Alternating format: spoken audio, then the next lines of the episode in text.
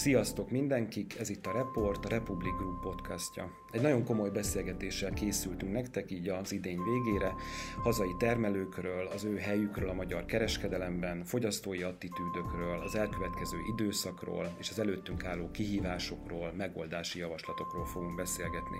Én Márton Szabolcs vagyok, a Republic Group kreatív igazgatója. Az elkövetkező körülbelül egy órában két különböző területről érkező szakértő lesz a segítségemre, Györfi Balázs, a Nemzeti Agrárgazdasági Kamara elnöke, és Heisler Gabriella, a Spár Magyarország ügyvezető igazgatója. Sziasztok, köszönöm, hogy elfogadtátok a meghívást. Mielőtt belevágnánk, mindig meg szoktam kérdezni a vendégeket, hogy hogy vannak, mi van velük, hogy élték, hogy élik meg ezt a helyzetet. Milyen volt ez a 2020, Gabi? Hát szerintem ez az az év, ahol nagyon sok minden fókuszba került, és én úgy gondolom, hogy ez volt az az év, ahol az élelmiszerkereskedelem, ha máskor nem is, de a márciusi láz folyamán nagyon-nagyon fókuszba került, e, és emiatt talán azt mondhatnám, hogy vegyes érzéseim vannak. E, azért vannak vegyes érzéseim, mert egyrészt azt látjuk, hogy a világ körülöttünk nagyon változik, és nagyon sok embernek e, a létbizony, létbiztonsága problémás, mondjuk akár itt egy horeka szektorra gondolok, mi pedig a vállalaton belül, amire nagyon büszke vagyok, ezt a márciust, ezt nagyon jól túléltük. És nem csak azért mondom, hogy túléltük, mert az egy, ez egy hiszti volt, ha ilyen csúnyán lehet fogalmazni, és mégis ez a hiszti rávilágított arra, hogy mennyire fontos az, hogy megbízható élelmiszerkereskedelem legyen, eh, hogy elérhetőek legyenek a háztartások számára mindig az élelmiszertermékek, és ezt, a, ezt az időszakot, ezt a szezont a mi vállalatunk, és talán az egész szakma, mondhatom azt, nagyon jól lekezelt, és én büszke vagyok a kollégáimra, hogy ét nappal áttéve megfeszítve ezt a március-áprilist végig dolgozták, és bebizonyítottuk, hogy minden áron képesek vagyunk, vagy bármi áron képesek vagyunk élelmiszerellátásról az országban gondoskodni. És nyilván ezután az óriási hype után, amikor mindenki azt hitte, hogy mi milyen jól, jól jártunk és mennyit kerestünk, ami egyébként nem is igaz, mert Azért ezt nem kis logisztikai és emberi költség volt ezt lekezelni, a védőeszközök költségéről nem is beszélve. Utána azért azt látjuk, hogy hogy a kereslet elég előteljesen eltolódik az akciós, illetve az olcsó bár kategóriájú termékek irányába. Tehát ezt a május-júniustól ezt nagyon meg lehet figyelni. Tehát, hogyha a forgalmak nem is, de az árések a kereskedelemben az elmúlt hónapokban nagyon jelentősen beszűkültek. Uh-huh. Hiszen, uh, úgyhogy ezek, ezek azok a Személyesen? Személyesen? meg? Személyesen óriási büszkeséggel, tehát tényleg azt, hogy a csapat azt mit dolgozott, és mit matekoltunk itt össze a március-április folyamán, hogy minden megvalósuljon, jól legyen. Tehát a vállalaton belül én tényleg ez a, ez a legjobb szó, amit tudok mondani, hogy büszkeség, hogy a kollégák félelem nélkül bejönnek, végigülnek a pénztárban, naponta több száz, adott esetben több ezer embert kiszolgálnak, akik ugye ismeretlen emberek, és amikor félünk mindenkitől, akit nem ismerünk, ez mégis teszt közelbe kerülnek és kiszolgálják őket, tehát egy, egy óriási öröm és büszkeség így a kollégáim iránt és nyilván otthon pedig nekem van két, két lányom, két tizenéves lányom, nyilván az óriási logisztikai kihívások velük kapcsolatban is, hogy akkor most van iskola, nincs iskola, ki hogy jut el hova, ki, ki hogy tanul otthon, nem tanul otthon, ha nem nézzünk rá. Hogy sikerültek a matematika, fizika dolgozatok? Hát a nagyobb lányomnál viszonylag jól, kicsit meg ez egy iskolaváltásba torkollott, mert, mert rájöttünk, hogy nekünk valamilyen más felfogású iskola kell. Úgyhogy szerintem otthon, privátban szerintem körülbelül ugyanúgy élem meg, mint bármilyen más két gyerekes családanya, hogy azért ez egy, ez egy erős kihívásokkal kezdő év volt, és én nem gondoltam volna saját magamról soha, hogy én ennyire megengedő leszek a mobiltelefon és tablet használat témakörében, de azokat az elveimet, hogy naponta fél óra ezt elég hamar föladtam. Milyen volt a 2020? Hát a napi fél órát ezt mi is feladtuk, tehát akkor gyorsan rá is kapcsolódnék. Egyébként, ha már itt tartunk a tabletnél és a számítógépeknél, ami egy, nem gondolom, hogy bárki által is kívánt, de egyértelműen pozitív, pozitív hozadéka ennek az egész őrületnek, hogy szerintem Magyarországon a digitális írás tudatlanság az nagyon sokat javult. Tehát nagyon pozitív irányba mozdult el. Több olyan téma is van most az agráriumban, ami, ami a gazdálkodóknak figyelmére joggal tart igényt, és hát ugye a gazdafórumok, a téli gazdaesték, ezek azt gondolom azok számára sem elképzelhetetlenek, akik még nem voltak ilyeneken. És hát ezeket most így ki kell hagynunk, és egészen döbbenetes, hogy most nem mondok alkalmazásokat, mert nem ez a lényeg, akármilyen digitális felületen tartunk gazdafórumokat, két-háromszáz gazda részvételével. Egészen meglepő, és ugye ezt ne felejtsük el, hogy a gazdatársadalom nem csak Magyarországon, hanem Európában is azért a, a generációváltás problémáival küzd. Tehát itt a sajnos a, az átlagnál idősebb korosztály űzi ezt a, ezt a foglalkozást, és mégis több százan digitális úton követik az eseményeket. Hát van is mit egyébként, mert igen, itt ez, hogy ki, ki, kit mennyire ütött meg ez a, ez a ez a világjárvány. Azt gondolom, hogy a, az élelmiszergazdaságot elég komoly kihívások elé állította. Ugye itt először is azt kell mondani, hogy szerintem nem lehet azt, arról beszélni, hogy az agrár élelmiszergazdaságot hogy érintette ez a válság, mert ilyet nem lehet mondani. Itt szektorokon belül is komoly különbségek vannak, úgyhogy vannak olyanok, akik tényszerűen nem nagyon érzékelték az ebből fakadó problémákat míg vannak olyan ágazatok, akiknél egyik pillanatra a másikra effektív lekapcsolták a villanyt, mert teljesen megszűnt a, a, a, a kereslet a termékeik iránt. Mi gondoljunk bele, halat alapvetően fogyasztunk néhány sátras ünnep alkalmával otthon, egyébként meg szerintem az emberek többsége maximum bemegy egy halászcsárdába. Na most ezek mind bezártak, tehát ilyen például, mint a hal fogyasztás, vagy akár a víziszárnyas, azoknak a, az értékesítési lehetőségei drasztikusan csökkentek. De ugye itt a kezdetekkor akár a tej, vagy ugye a bárányexport, ugye mi pont a húsvét előtti időszakban Olaszországba megy a java része, ugye Olaszországot akkor zárták le effektív, az nagyon komoly problémákat okozott egyes ágazatoknak. De abban egyetértek, hogy a, az élelmiszer biztonságra, az élelmiszer ellátás biztonságára ez a tavaszi uh, hisztéria, mert én is egyetértek ezzel, uh, az, az nagyon komoly uh, reflektorfényt uh, bocsájtott, hisz uh, az emberek egyszer csak azzal szembesültek, hogy, hogy lesz élelmiszer, vagy nem lesz élelmiszer. Ami egyébként teljesen uh, irracionális uh, magatartás volt, és mi is indítottunk az Agrárgazdasági Kamara egy kampányt, a Ne Spájzolj kampányt, mert egészen abszurd mennyiségeket vásároltak meg az emberek egészen rövid idő alatt, és olyan termékekből, amikből szerintem még most is van nekik otthon, vagy esetleg körülbelül most járhat le a szavatosság, úgyhogy most fogják kidobálni őket. Nem igazán értettük, hogy jó, valahol lehet érteni, tehát emocionálisan lehet érteni, de racionálisan teljesen abszurd volt, ami, ami történt. Hát Magyarország egy olyan ország, amelyik félábon is képes előállítani azt a mennyiségű élelmiszert, ami a saját belső fogyasztásra szükséges.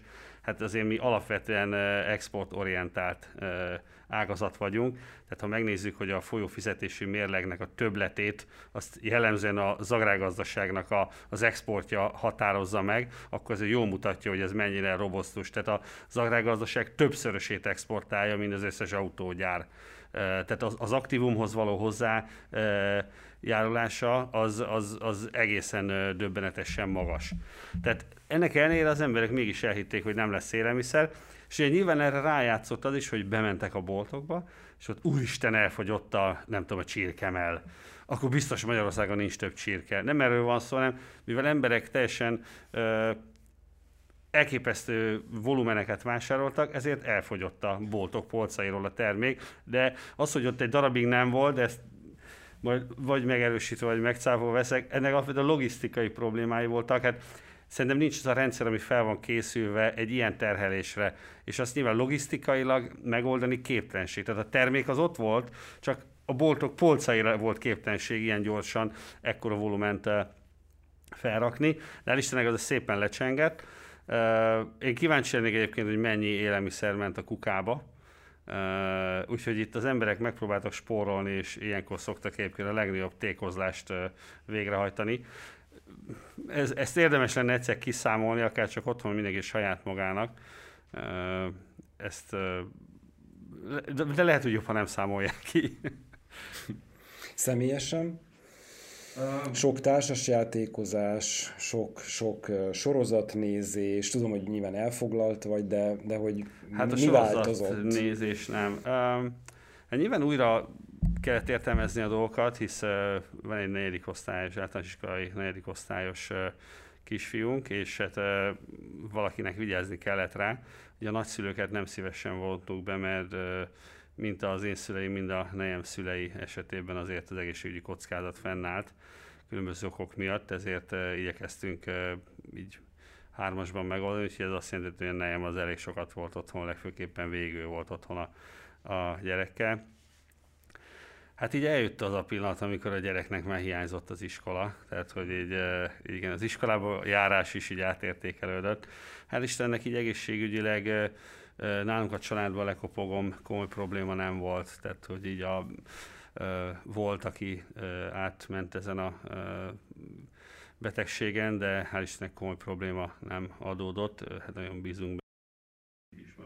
Home office Ez így nálatok volt ilyen, hogy Hát helyek közel. Helyek közel. Nekem egyszer sikerült két órát.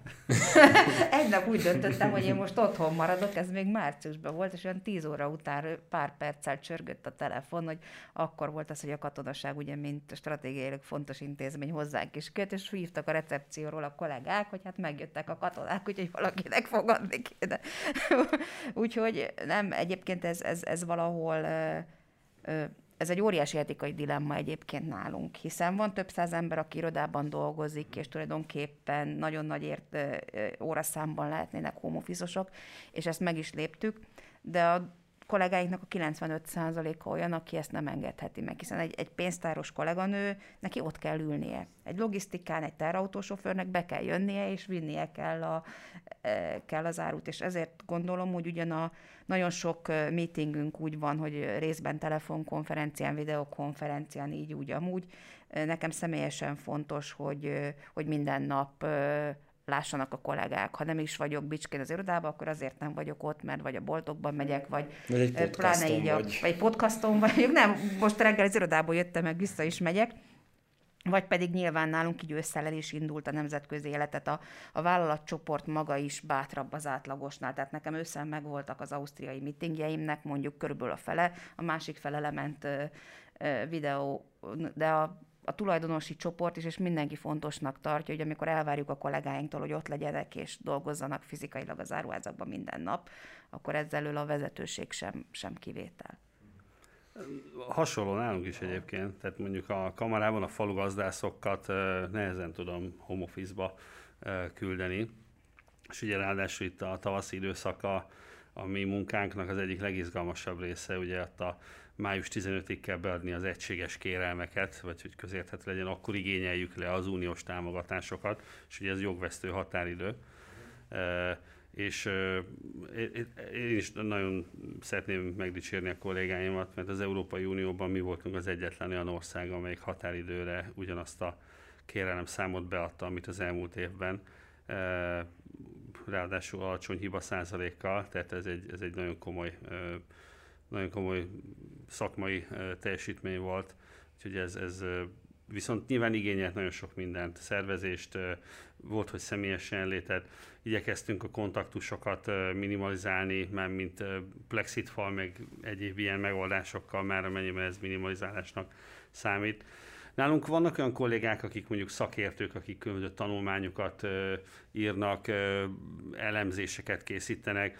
Őket, őket mi hazaküldtük, mert azt gondoltuk, hogy most ő otthon is el tudja ezt a munkát végezni de valóban a, a, a személyes kapcsolatoknak a hiánya azért nagyon hamar, hamar érződik. Én azt gondolom, hogy lehet tartani megbeszéléseket így a, a digitális térben, de azért előbb-utóbb csak kell azt, hogy az ember a másiknak a szemében nézzen, és mondjuk a metakommunikációval is kiegészítse azt, amit mondani akar. Erre azért korlátozottan van lehetőség, hogyha az ember egy számítógép előtt ül, amit hogyha a kolléga akar, akkor leveszi róla a a, a kamerát, és akkor jó Isten tudja, hogy mit csinál éppen. Tehát, Tehát akkor most egy olyan kis intermezzo, és, és először is boldog születésnapot kívánok, mert hogy én azt olvastam, hogy 90. december 14-én ö, alakult meg tulajdonképpen ez a dolog, és elvileg ez azt jelenti, hogy körülbelül a megalakításotoknak a 30. évforduló, ez pont tegnapra esett. Igen, én ehhez nagyon-nagyon nagyon gratulálok. Szépen. De azt is arról már beszéltünk, meg mesélted, hogy igazából ti azért 91-től számoljátok a, a születést, az első üzletnek a megnyitásától, ami Tatán e, volt. Én mondok néhány adatot, jó, és akkor javíts ki, három, több mint 380 saját üzemeltetésű üzlet, és körülbelül 190-200 franchise partner, most ünnepeltétek a... Igen, most nyitott a 200 A 200 úgyhogy... Szuper. Saját húsüzem. Igen. Mesélj még valamit, mit kell még tudnunk a spárról, csak hogy így kontextusba helyezzük, hogy miről beszélgetünk.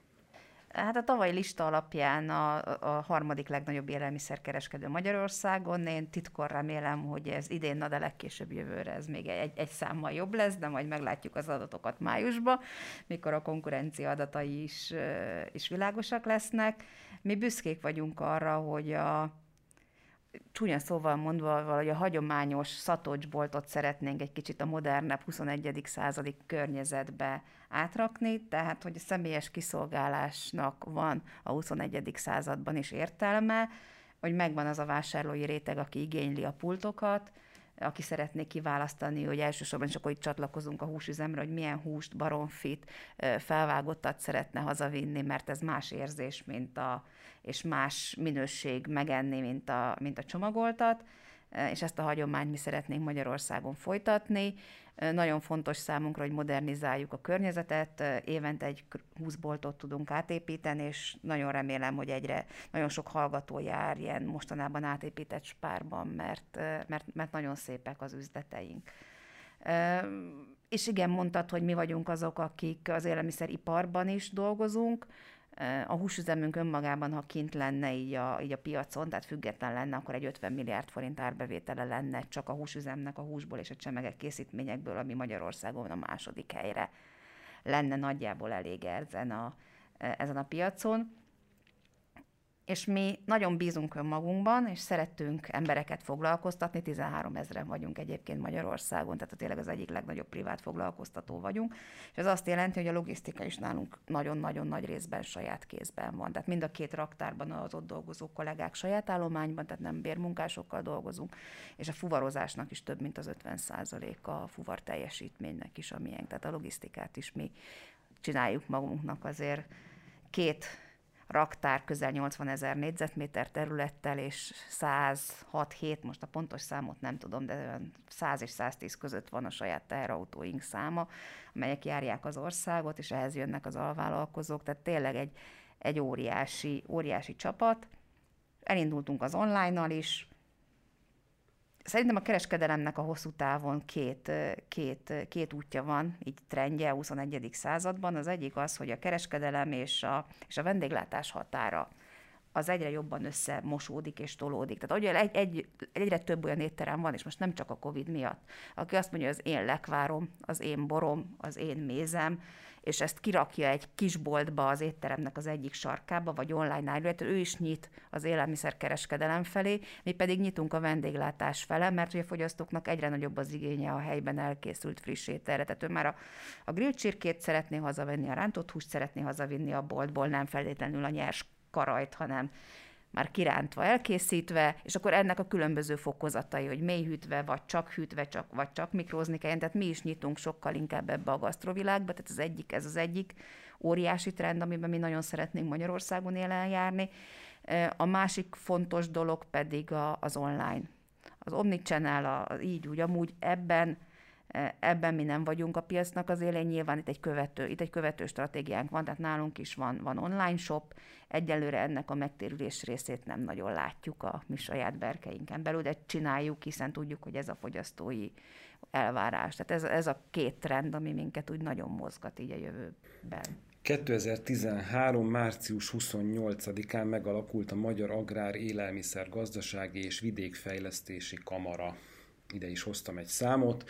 Feladata a hazai agrár és élelmiszer szektor erősítése, érdekeinek érvényesítése, a magyar élelmiszerek versenyképességének támogatása, szaktanácsadás, gyors, pontos és megbízható információk eljutatása a gazdálkodókhoz. Ez a tankönyvi, ezt most felmondtam, egy kicsit, hogyha mesélnél arról, hogy mi annak, mivel foglalkoztok, mi a hitvallásotok, mi a, mi a célkitűzésetek, és akár egy kicsit a jövőre nézve, az elkövetkező időszakra, mivel fogtok foglalkozni, mire figyeltek, fókuszáltok. Igen, tehát amit felolvastál, hogy ez a kamarának a hivatalos neve, ez olyan hosszú és olyan összetett, hogy egyből csináltunk, és belőle egy rövidítettet, és így lett a Nemzeti Agrárgazdasági Kamara. Uh, ez egy egy olyan szervezet, ami rendelkezik megyei lábakkal, tehát nincs külön megyei kamara, de megyei területi egységeink vannak. Közel 400 ezer tagja van a kamarának, ebbe bele tartozik az élelmiszer láncnak szinte minden szereplője, az inputanyag előállítóktól a termelők feldolgozókon keresztül egészen a nagykereskedőkig bezárólag.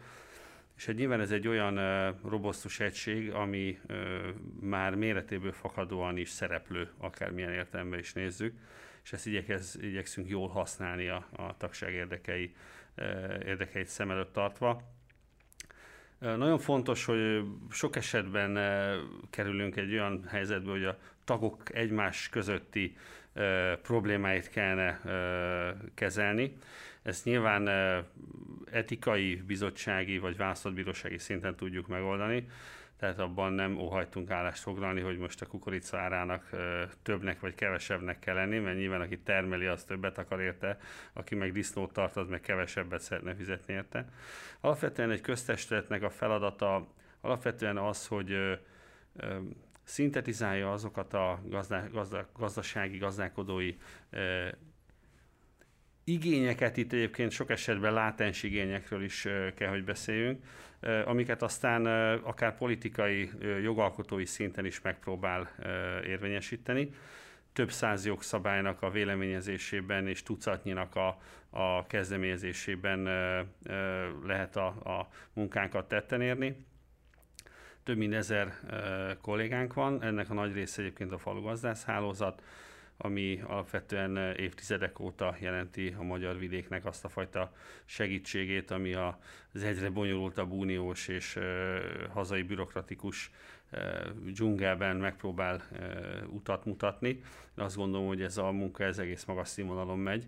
Az előbb említettem egy számot, ez nem egy kirívó eset, jellemzően jól álljuk a, a versenyt, hogyha nemzetközi, össze, nemzetközi összehasonlításba kell szerepelnünk. És hát nyilván az, hogy megértsük azokat, megértsük azokat a trendeket, amelyek körülöttünk vannak, és megpróbáljuk, megpróbáljuk az információ átadással lehetőleg gyorsan és pontosan téve mindezt segíteni a tagjainkat a jó gazdasági döntések meghozatalában, hisz nagyon sok esetben, különösen a kisközepes vállalkozók számára az információknak az ilyen szinten szintetizált és érthető nyelvre fordítása a legnagyobb segítség.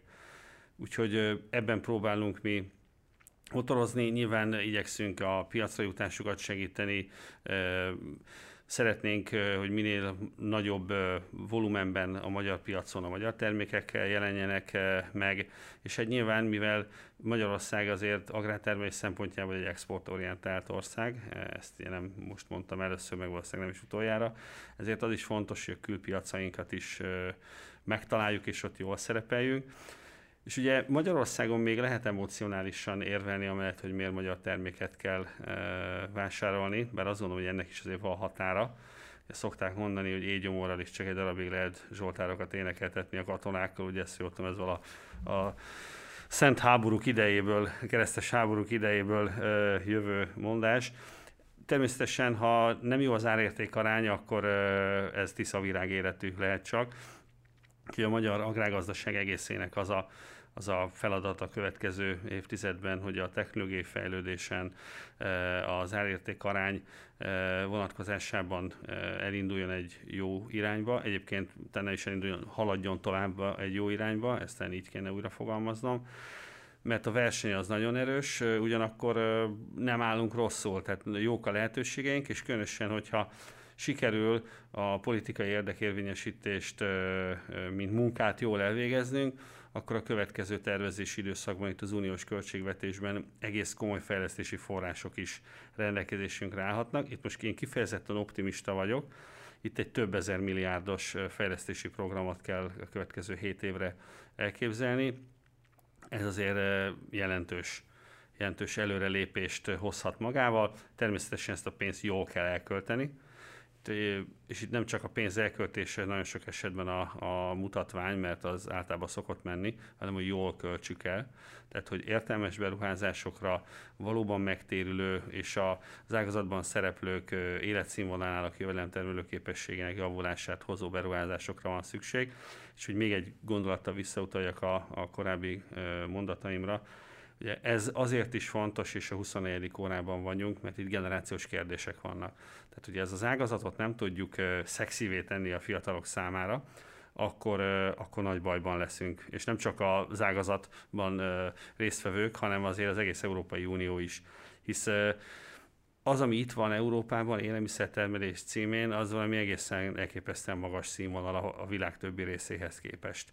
Tehát mondok egy példát csak, hogy érzékelni lehessen nem állítom, hogy az európai élelmiszerek ilyenebbek vagy olyanabbak, mint a világ más részén előállítottak, de akár állíthatnám is. Viszont az, hogy az élelmiszerbiztonságnak teljesen más a logikája, az viszont tény.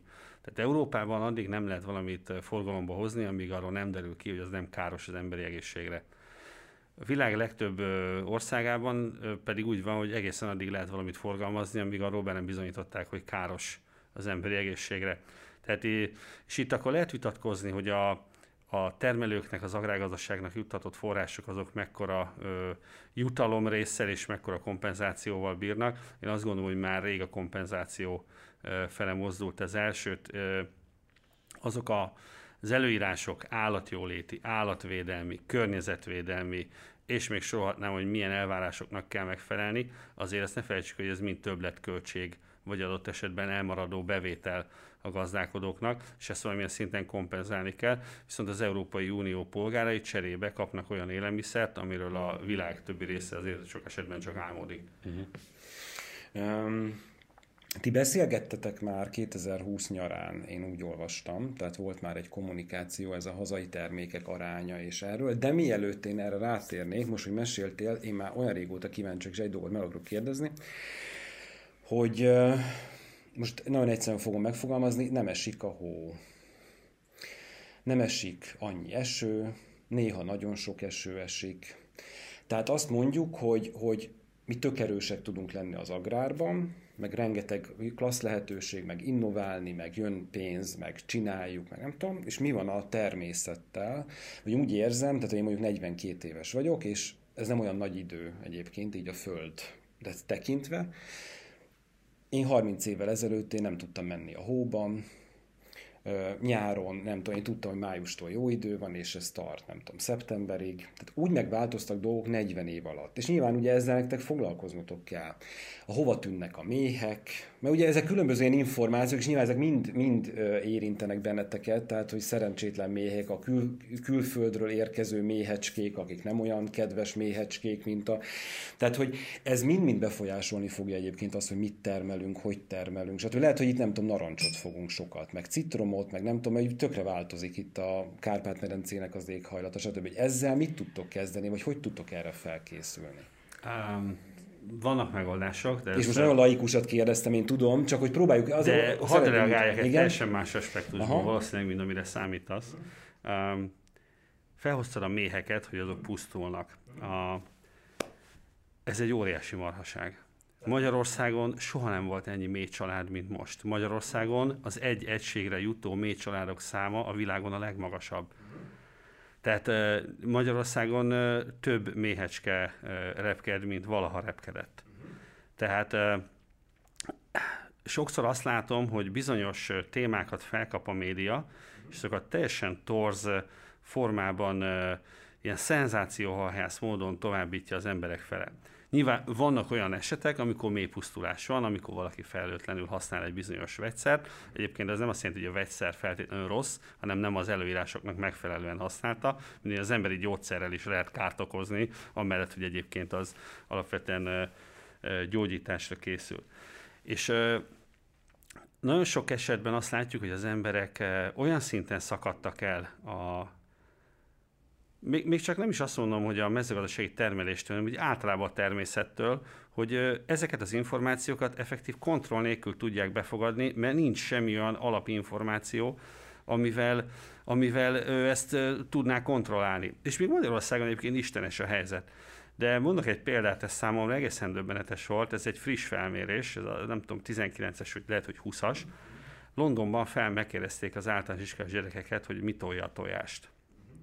Hát nem a tyúk nyerte, de még csak nem is a nyúl, mert azt mondom, hogy ha húsvét után kérdezik, akkor megtrifálják, a szarvasmarha.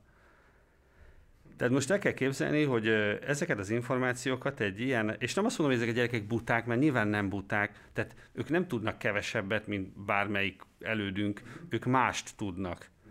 Viszont ezeket az információkat innentől kezdve ők nem képesek kontrollálni. Így jönnek elő akkor a maraságok, hogy egy kiló marhahús előállításához 50 ezer liter víz szükséges. Tehát ezek akkora a hülyeségek, hogy de most miért nem 500 ezer? Tehát, hogy akkora számokat mondanak, amiket nyilván sokkolja az embereket, és akkor azt gondolják, hogy úristen, tönkreteszik a környezetet, megölik a, a növényeket, az állatokat, hogy ez a mai modern mezőgazdaság, ez egy, ez egy ilyen gyilkos üzem, miközben ez is egy nettó ökörség, mert elnézést, Hát ha van élő ember a Földön, akinek érdeke, hogy a, a termőföld az megmaradjon a maga termő képességében, akkor az a gazda. Tehát nekem nem csak érzelmi érdekem az, hogy a környezet az, a, az, az olyan legyen, amilyet szeretnénk, hanem nekem anyagi érdekem is fűződik hozzá, mint gyakorló gazdálkodónak. És akkor jönnek a legnagyobb marhasságok, amik egyébként aztán költségként is jelentkeznek. Tehát most az egyik kedvencem ez az, hogy a, a, ez Brüsszelben a MeToo mozgalom az betört az állatvilágba is, ugyanis most azzal találkoztunk, hogy a tyúkokat és a kakasokat külön kell tartani egymástól, mert a kakasok szexuálisan zaklatják a tyúkokat. És vannak emberek, akik, vannak emberek, akiknek ez életük fő problémája. Tehát ezek borzalmas információ torzulások, amikből azt emberek értem szerint teljesen rossz következtetést vonnak le. Na de nem akarok ki kerülni, a, a, vagy nem akarom megkerülni a, a válaszadást sem. Valóban a, a, az éghajlat változása az tetten érhető. Én is emlékszem szépen most ö, ö, hoztuk elő a napokban, hogy 87 évelején akkora hó volt, hogy az udvaron alagutakat ástunk bele, és ezt épp a fiamnak meséltem, aki, hát jó, elmegyünk síelni Ausztriába, akkor láthat ekkora volumenű havat, de itthon nem jellemző. És valóban a csapadék, csapadék mennyisége az elmúlt száz évben kb. 10%-kal csökkent, ami viszont ennél is nagyobb probléma az, hogy az eloszlásnak a, a, a tehát ennek az eloszlása is drasztikusan megváltozott. Tehát nagy záporszerű ö, csapadék jellemzi most az éghajlatunkat, tehát nem egy folyamatos, szép áztató eső, ahogy mi az agráriumban hívjuk, hanem egy nagy locsanó, tehát megvan milliméterben adott esetben az, ami kellene egy növényi kultúrának az egészséges fejlődéséhez, csak ugye annak az eloszlása az nem feltétlenül jó, mert előfordult, hát most idén az első három hónapban effektív nem esett egy csepp eső sem. Utána meg jött egy olyan időszak, amikor utána meg belvizes helyzetről voltunk kénytelenek beszámolni az ország egyes régióiban. Tehát ha most ezt átlagba vonjuk, akkor nincs gond, de valójában igen. És ugye erre hogy lehet válaszolni? Ugye ez a termés biztonságnak a kérdése. Ugye a termés biztonság vonatkozásában két olyan dolog van, amit mi tehetünk. Az egyikben nagyon jól állunk, ez a jégkármérséklés, tehát itt van egy országos hálózat, ezt az Agrárgazdasági Kamara működteti, tehát az ország teljes területét képesek vagyunk a jégkárral szemben védeni. Ez nem azt jelenti, hogy nem lesz jégkár, hanem az, hogy drasztikusan tudjuk csökkenteni a bekövetkezett jégkárnak a mértékét. Ez egyébként évente csak az agrárgazdaságban 50 millió forint termelési értéket óv meg és akkor még nem beszéltünk a polgári és egyéb ipari vagy kereskedelmi ö, egységekről. És a másik kérdés, ez pedig a vízkormányzásnak a kérdése. Ugye itt a belvíz és az asszály az egy éven belül minden továbbiak nélkül előállhat. Ez Ezért fontos, hogy a vízkormányzást jól, jól alakítsuk. Ez az kell, hogy az öntözött területeinknek a, a mértékét növeljük. Magyarországon sajnos 100 hektár alatt van az öntözött területnek a nagysága, és a mi számításaink szerint ahhoz, hogy stabilizálni tudjuk a, a zárutermelést, és hogy a nagyobb hozzáadott értékű termékek irányába tudjunk ellépni, ezt hát körülbelül meg kéne tízszerezni. Ez egyébként vannak programok, tehát most van, elkészült egy öntözési stratégia, ez, ehhez egyébként most már sok milliárdos, 170 milliárdot saját forrásból a kormányzat a következő 10 évre hozzárendelt de emellett még az úgynevezett Next Generation-ös programból, ami ugye az Európai Uniónak egy ilyen mellékköltségvetése lesz, abból is jelentős forrásokat szánunk arra, hogy az öntözött területek nagyságát azt drasztikusan tudjuk emelni. Ez nem csak azt jelenti egyébként, hogy egységén területen több kukoricát fogunk termelni, nyilván ezt is jelenti, de mondjuk megnyílik a lehetőség arra, hogy mondjuk vetőmagot állítsunk elő nagyobb volumenben, mondjuk szántóföldi zöldségekkel foglalkozzunk, tehát amik egész egyszerűen öntözés nélkül hát inkább lutri, mint értelmes gazdasági tevékenység. Hm. Az előbb ugye mondtam, hogy vissza fogunk térni arra, hogy ti egyszer nem is egyszer, de 2020 nyarán biztosan beszélgettetek. De mielőtt erről egy kicsit beszélnénk, és rákanyarodnánk arra, hogy magyar termelők és ezeknek az aránya az élelmiszer láncoknál, azelőtt én azt mondom hungarikul, te pedig azt mondod, hogy hogy Omék 2019, ugye ott hirdettünk egy, egy versenyt, akkor az Agrármarketing Centrummal közösen kerestünk olyan innovatív magyar termékeket, amelyek bizonyítani tudnak a, a boltok piac, polcain. Találtunk is ilyen termelőket, van itt granola, van itt fagylalt, lehet venni húskrémeket, tehát sok, sokfajta érdekes terméket találtunk, és nagyon, nagyon megérte, úgyhogy fogjuk is folytatni jövőre kicsit más, más hangzással, de fogjuk folytatni jövőre. Én azt gondolom, hogy nagyon fontos, hogy a fogyasztó azt lássa, hogy vannak érdekes termékek. Kicsit csatlakozva arra, amit elnök úr elmondott, hogy mi valahogy úgy fogjuk föl, hogy az élelmiszerek is, mint olyan sok minden más a világban, egy piramis elven működik, hogy nagyon fontos, hogy ott legyen a stabil alap ami, ami tényleg így Európában tényleg egy jó minőségű élelmiszer, de ez tényleg egy, egy, egy stabil alap, tehát hogy csak egy egyszerű terméket veszünk egy csirke mellett. A, a legnagyobb volumen az a, az a tényleg a, a legegyszerű, normál csirkemelből fogy el, de fontos az is, hogy az is megbízható legyen, abban sem legyen semmilyen élelmiszerbiztonsági kockázat. És ezt lehet utána fokozni, hogyha ezek a stabil alapjaink megvannak, ezt lehet, és érdemes is azzal fokozni, hogy akkor most valaki szeretne biót, valaki szeretne, ugyan elvileg minden GMO-mentes így Európában, de azért, ha rá van írva, akkor valaki, és akkor ez már megint a marketing része, akkor ugye valaki, valaki jobban örül annak, tehát hogy igenis fontos az, hogy egy nagyon-nagyon jó alapszolgáltatáson fölül megtaláljuk azokat a termékeket, a kistermelőket, amelyek érde- érdekessé tehetik a mi termékpalettánkat is, és az érdeklődő fogyasztónak egy jó alternatívát tudjunk, tudjunk ajánlani kézműves termékekben, minél közelebb a, a lokális helyzethez. Nyilván mi nagy cég vagyunk Magyarországon, és ez az egyik kihívás majd nekünk jövőre, hogy hogyan tudunk lokálisabban viselkedni a piacon. Én azt mondom, hogy én is hazait vásárlok, te pedig azt mondod, hogy... Ez egy tavaszi kampányunk, ami a Ne Spájzolj kampány után közvetlenül e, következett. Ugye először azt kellett e, bizonygatni, hogy e, hát Isten bizony van elég élelmiszer az országban, és nem kell lisztből annyit venni, hogy a molyokat termesszük otthon, vagy tenyésztjük.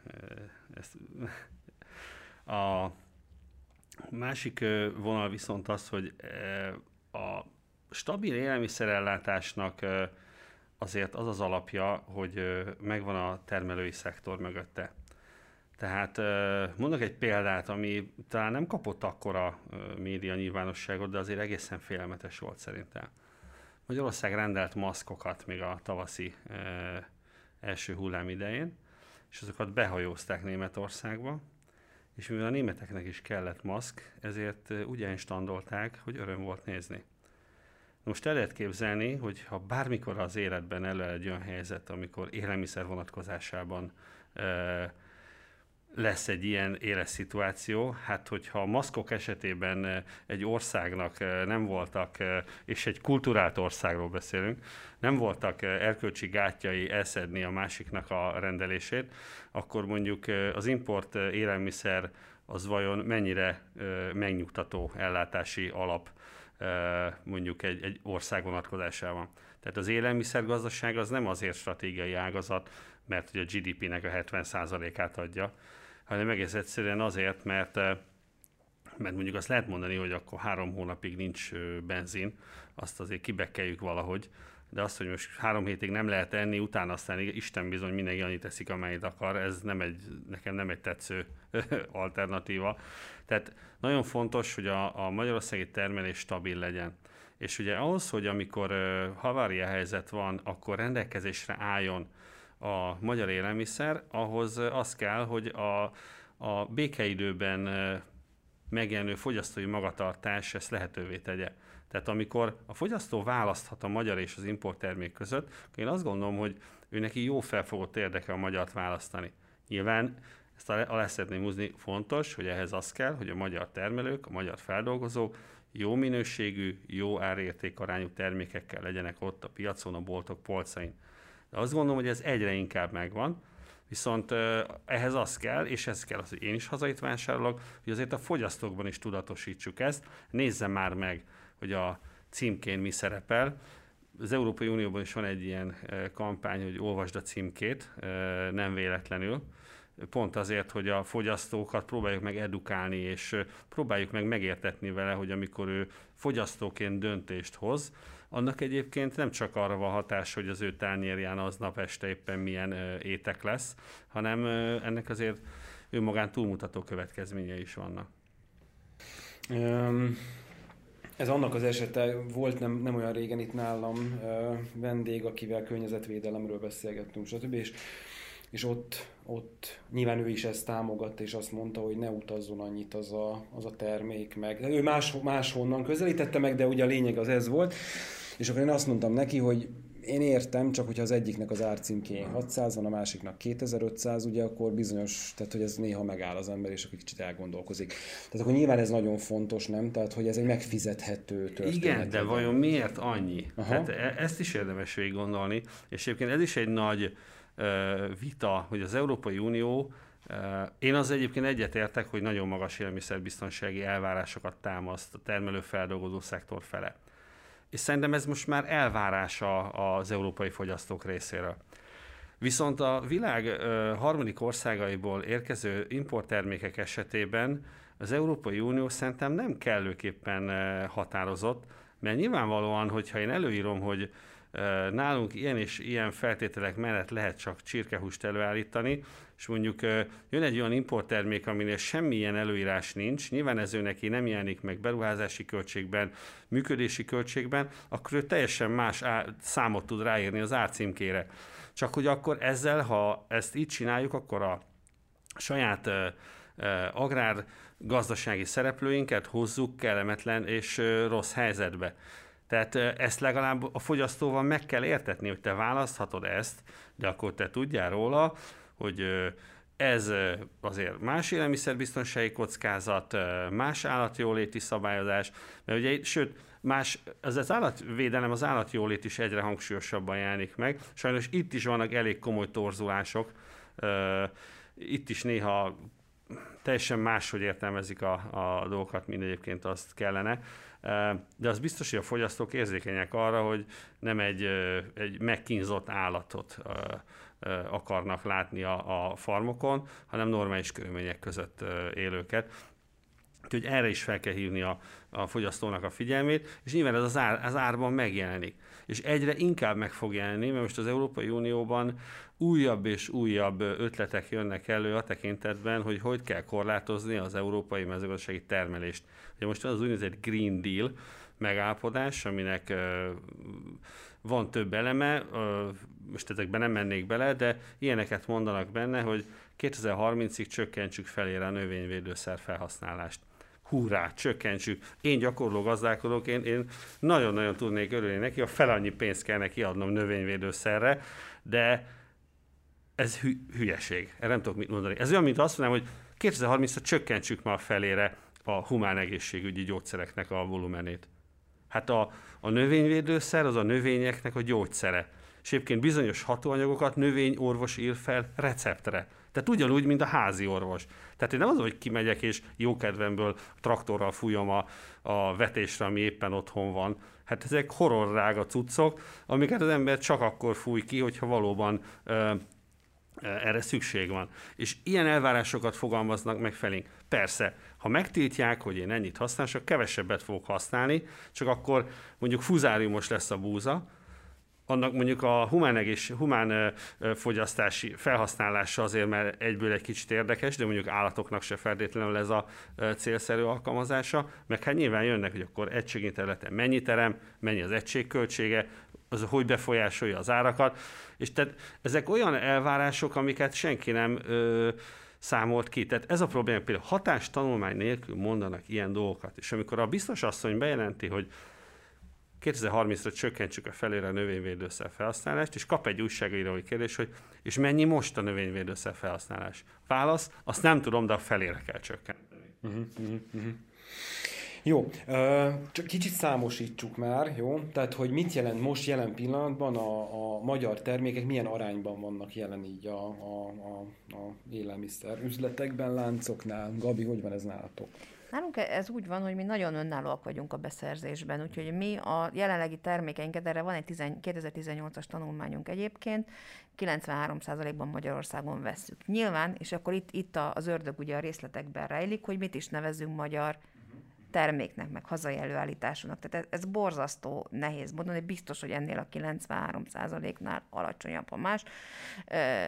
Más tanulmányokat nézek, azt mondják, hogy a kereskedelemben olyan 60 és 70 százalék között van jelen pillanatban Magyarországon polcon hazai élelmiszer. Tehát én a 93 és a 60-70 között én azt mondom, hogy mi biztos, hogy jobbak vagyunk, mint az iparági átlag, pont azért, mert ez a mi üzletfilozófiánk, hogy helyben szerezzünk be. Tehát én azt remélem mondani, hogy ha most nekiállunk címkéket elemezni, akkor is 75% fölött fogunk ebből a, a versenyből kiszállni. Nyilván van néhány terület, ahol nagyon pontosan tudjuk, mondjuk pont a húsüzem miatt itt tudjuk pontosan, és itt jelentősen meghaladjuk ezt a 75-öt, tehát az idei évben olyan 90% környékén fogunk például a sertésből kiszállni. De ezt azért tudom ilyen biztosan megmondani, mert, mert ez a mi kezünkben van itt, a, itt maga a, a, az áruellátási folyamat, és itt, itt pontosan látjuk.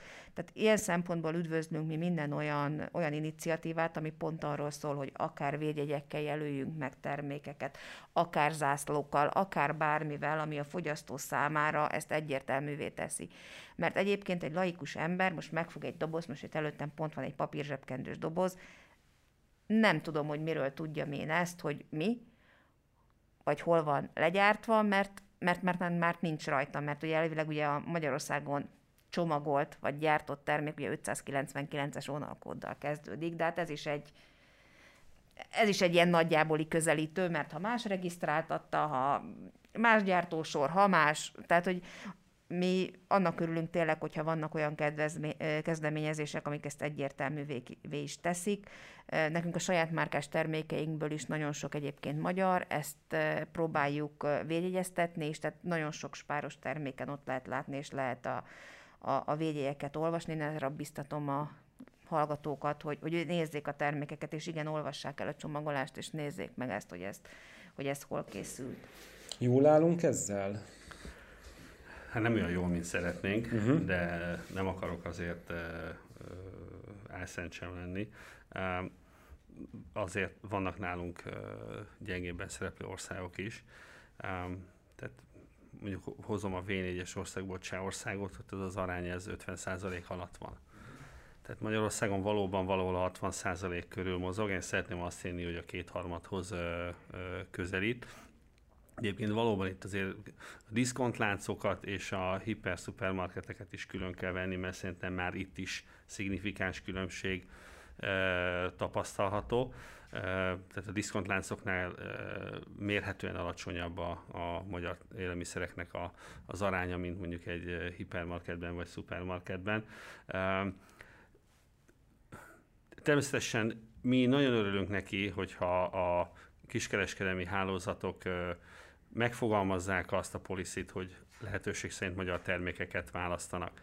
És nyilván itt nagyon sok esetben a belátó magatartás és a, a, a korrekt viszony az, az nagyon sokat segíthet, különösen kritikus helyzetben, hisz akár a, a baromfi, akár a tej, akár a sertés vonatkozásában voltak olyan piaci pillanatok, amikor, amikor tényleg a, az egymásra utaltság és a segítő szándék az nagyon sokat tudott jelenteni mert többen emlékeznek gondolom arra, hogy itt azért az UHT teljel milyen áfacsalásokat lehetett elkövetni, és nyilvánvalóan, hogyha egy, egy lánc erre ráállt volna, akkor az a többiekre is egy elképesztő nyomást gyakorolt volna, hogy miért kerül 20 forinttal olcsóbb a szomszéd üzletbe a tej, mikor nálatok ennyi és azt gondolom, hogy itt ez a fajta ágazati együttműködés, ez, ez, ez, ez nagyon jó és jó irányba hat. És én azt látom, hogy egyrészt hogy a fogyasztói elvárás is az, hogy ha van elérhető hazai termék, akkor ő azt szeretné megvásárolni. És én azt látom egyébként, hogy a kiskerláncok szinte mindegyike explicit módon is törekszik arra, hogy, hogy ezeket az elveket érvényesítse.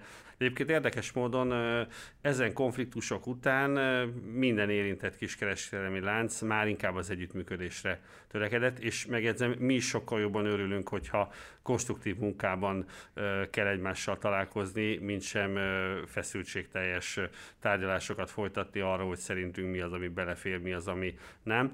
Az látni kell, hogy egyébként ez nem példanélküli. Európában azért a termelők elég határozottan hajlandóak és képesek kiállni maguk mellett, és azért a kiskerláncok én nagyon szeretném, hogyha legalább azt az attitűdöt mutatnák, mint amit mondjuk az anyaországban a termelőkkel szemben. Itt egyébként én azt gondolom, hogy egy pozitív trendnek vagyunk most a részesei, de én még azért látok ebben fejlődési pályát magunk előtt úgy kell elképzelnem, csak hogy tegyük már ugye egyértelmű, hogy tisztáz, úgy kell elképzelnem, hogy ti bizonyos időközönként egyeztettek, tárgyaltok, beszélgettek. Ezt, ezt Beszélgetünk, igen, vagy nem, ugye a, mielőtt a versenyhivatal a nyakunkra koppint, tehát itt az elég szigorú szabályok vannak, erre kínosan ügyelünk, tehát ha. minden ilyen ágazati probléma feltárásra az összes kiskerlánc, vagy legalábbis egy egy jelentős része ügyvéddel, jogásszal érkezik. Nem, nem úgy, nyilván nem úgy értettem, hogy ti ketten most leültök, hanem hogy akkor van, van ennek egy fóruma, ahol, ahol ti hoztok témákat, problémafelvetéseket, és akkor mindenki tud reagálni. Ez kb. így kell elképzelni. Hát adhok jelleggel, nem egy formális ö, megbeszélés, de mi például a múlt héten is találkoztunk. Igen, igen Tehát, volt a, a húsüzem kapcsán. Meg, meg próbálunk inkább azt mondani, hogy ha pozitívan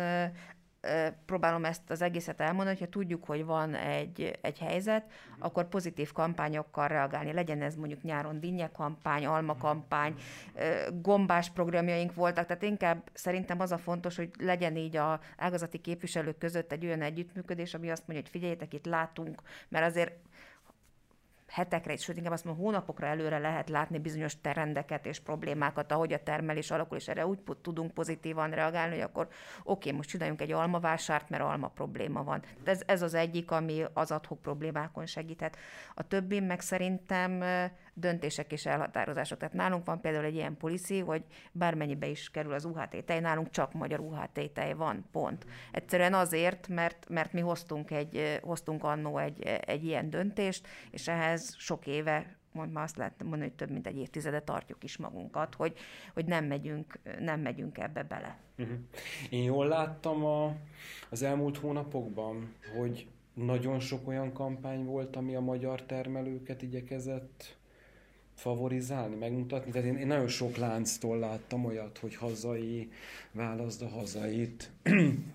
Ezt én jól érzékeltem? Szerintem hogy... ez egy, egy olyan trend, amit a Covid is hozott, és a pozitív dolgokról is lehet beszélni a digitalizáció mellett, amit elnök úr, te már említettél korábban, az szerintem a másik ilyen trend, hogy igen, a fogyasztók elkezdték ezt komolyan venni. Tehát szerintem a Magyarországon nincs olyan család, aki ne, ne látná azt, hogy hogy valakivel probléma van, mert szűkebb munkaidőben dolgozik, mert mondjuk egy étterembe dolgozott, vagy kevesebb műszakba hívják be valamilyen parágba, és ez, ez így, így megérinti az embereket, és fontosabb számukra, hogy mivel tudja nemzetgazdaságot segíteni, és egy ilyen tudatos fogyasztói viselkedéssel, és erre szerintem az összes kiskerlánc ráérzett, hogy ezben most van egy ilyen, ilyen elvárás, hangulat, ami fontos, ami, ami remélem, hogy egy olyan dolog, amit, amit pozitív értelembe fogunk elvinni magunkkal ebből Érz, a Érzékeltétek? Mert én, tehát, de lehet, hogy megint félrevezetődtem, az lehet, de hogy én érzékeltem valamiféle ilyen szolidaritást, hogy,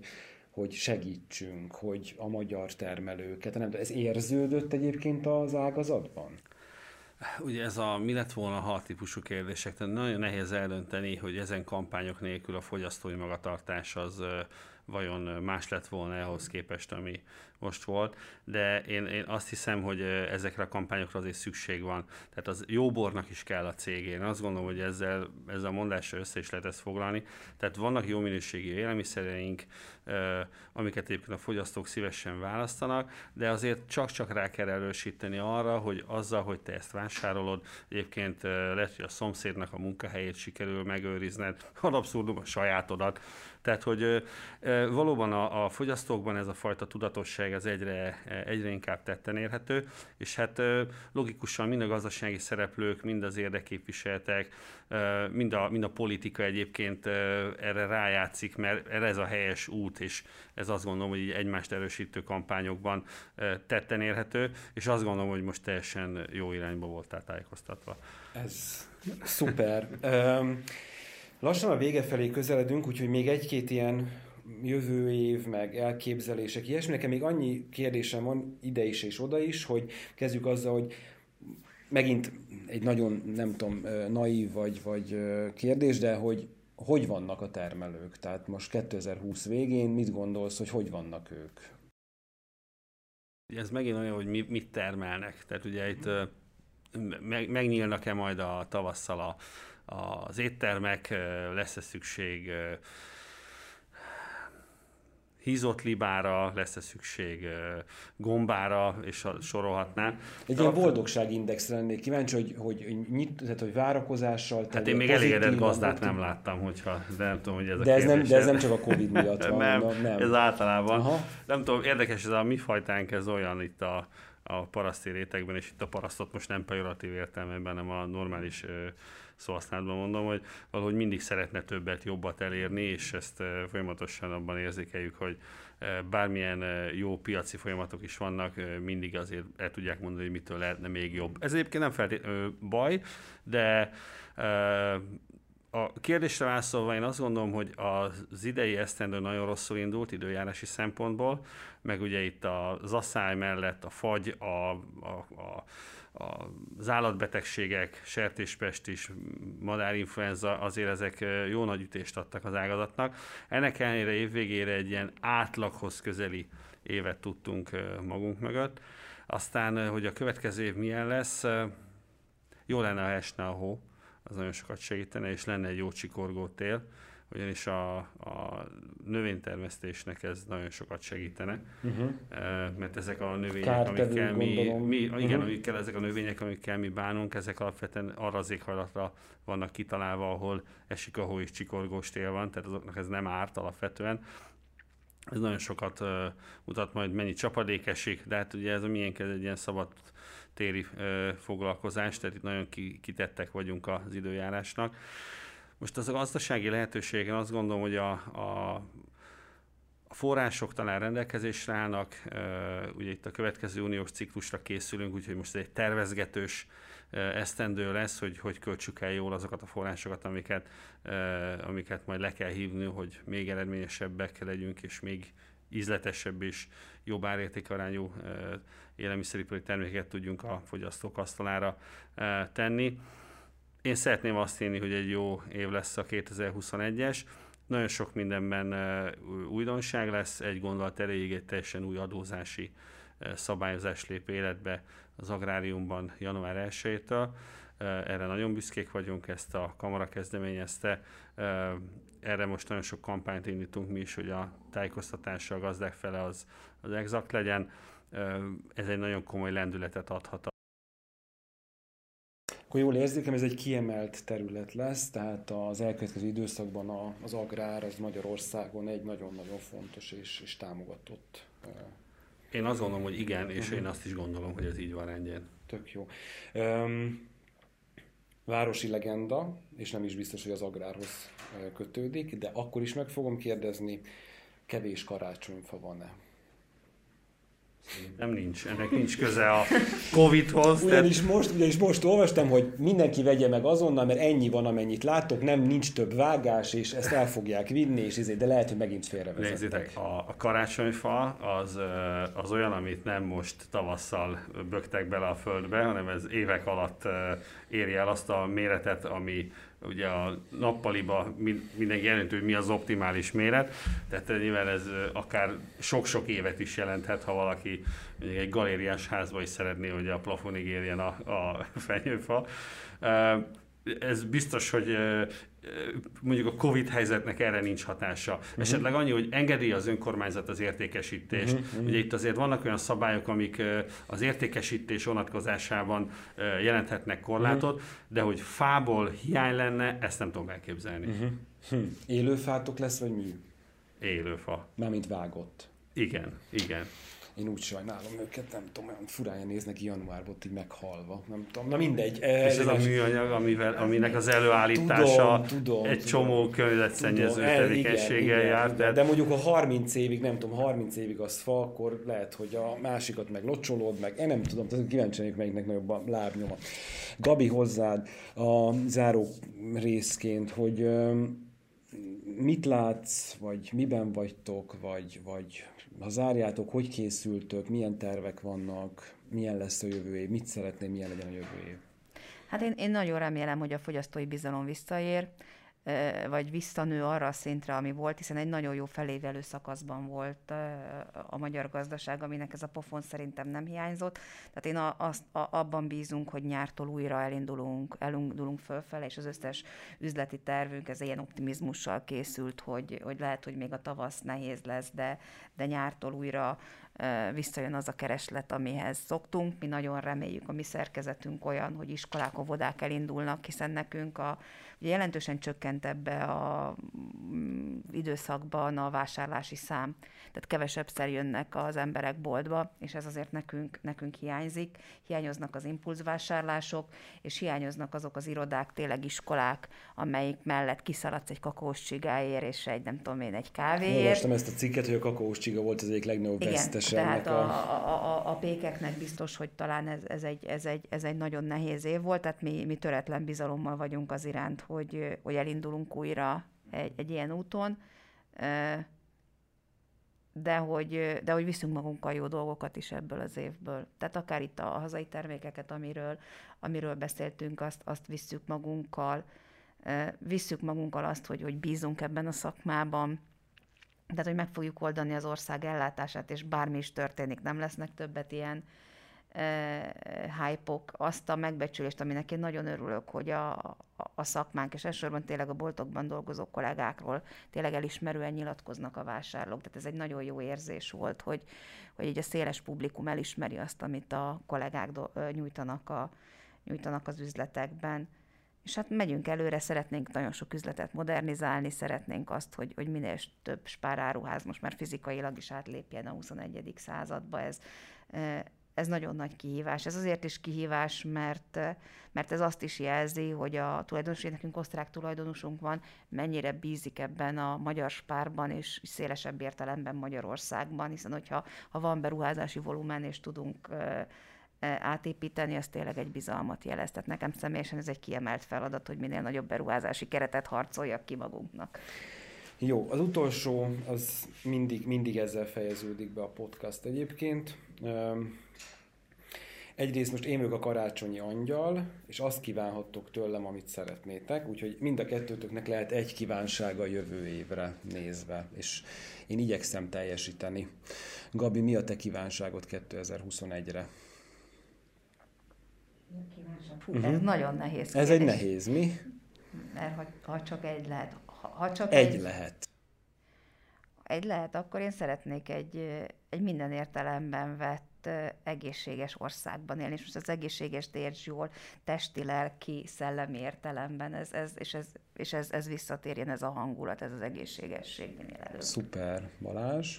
Fú, eddig ki szoktam röhögni hát a szépségkirálynő választáson, a előttek mit akarnak, igen, a igen. világbéke, de most én is egy kicsit ilyen bugy után érzem magam, erre mit kell válaszolni. Én azt gondolom, hogy legyünk túl ezen az őrületen. Tehát, hogy a, szeretném, hogy a tudomány megtalálná a végső megoldást erre a, erre a probléma körre, amiben most itt azért élünk, és a mindennapjainkat meghatározza. Azt szerintem ez nagyon sok mindent jó irányba befolyásolna. Hát ha egyet lehet kívánni, én azt gondolom, akkor talán kívánjam. Szuper. Én csikorgó telet kívánok neked, mindent elkövetek. És havat. Hogy, és havat, mindent, mindent, amit lehet. Nektek nagyon szép 30. születésnapot kívánok jövőre, és, és sikereket. Mm, a hallgatóknak nagyon szép karácsonyt és nagyon boldog új évet, ez volt az idei év utolsó podcastja. Én köszönöm a beszélgetést Heisler Gabriellának, a Spár Magyarország ügyvezető igazgatójának és Györfi Balázsnak, a Nemzeti Agrárkamara elnökének, tehát a NAK-nak az elnökének. Ez tetszik, ez az izgalmas oldalék, hogy itt voltak velünk ebben az adásban. Ez volt a Report, a Republic Group podcastja. A karácsonyi szünet után újra jövünk, én már a búcsúzom, legyen szebb napotok, és nagyon szép karácsonyatok. Sziasztok!